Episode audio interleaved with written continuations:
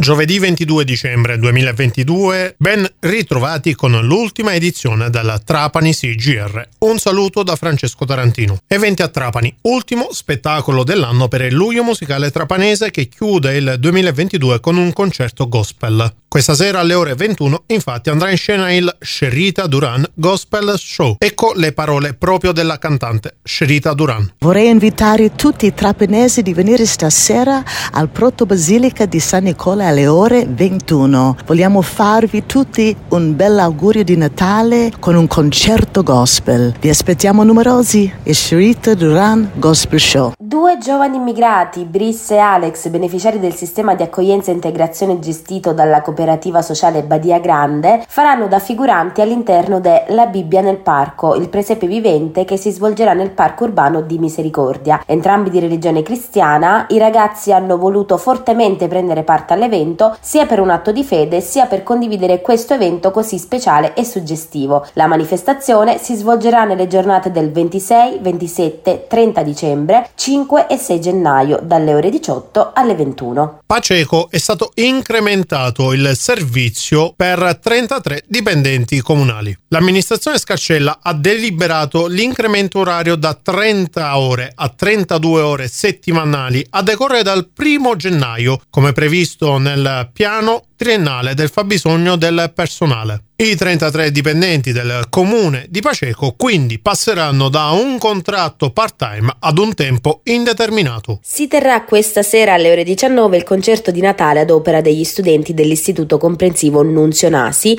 che si esibiranno nella Basilica di Maria Santissima Annunziata. Quest'anno si potranno ascoltare toccanti brani natalizi, colonne sonore di famosissimi film e testi che sono stati interpretati da celebri cantanti.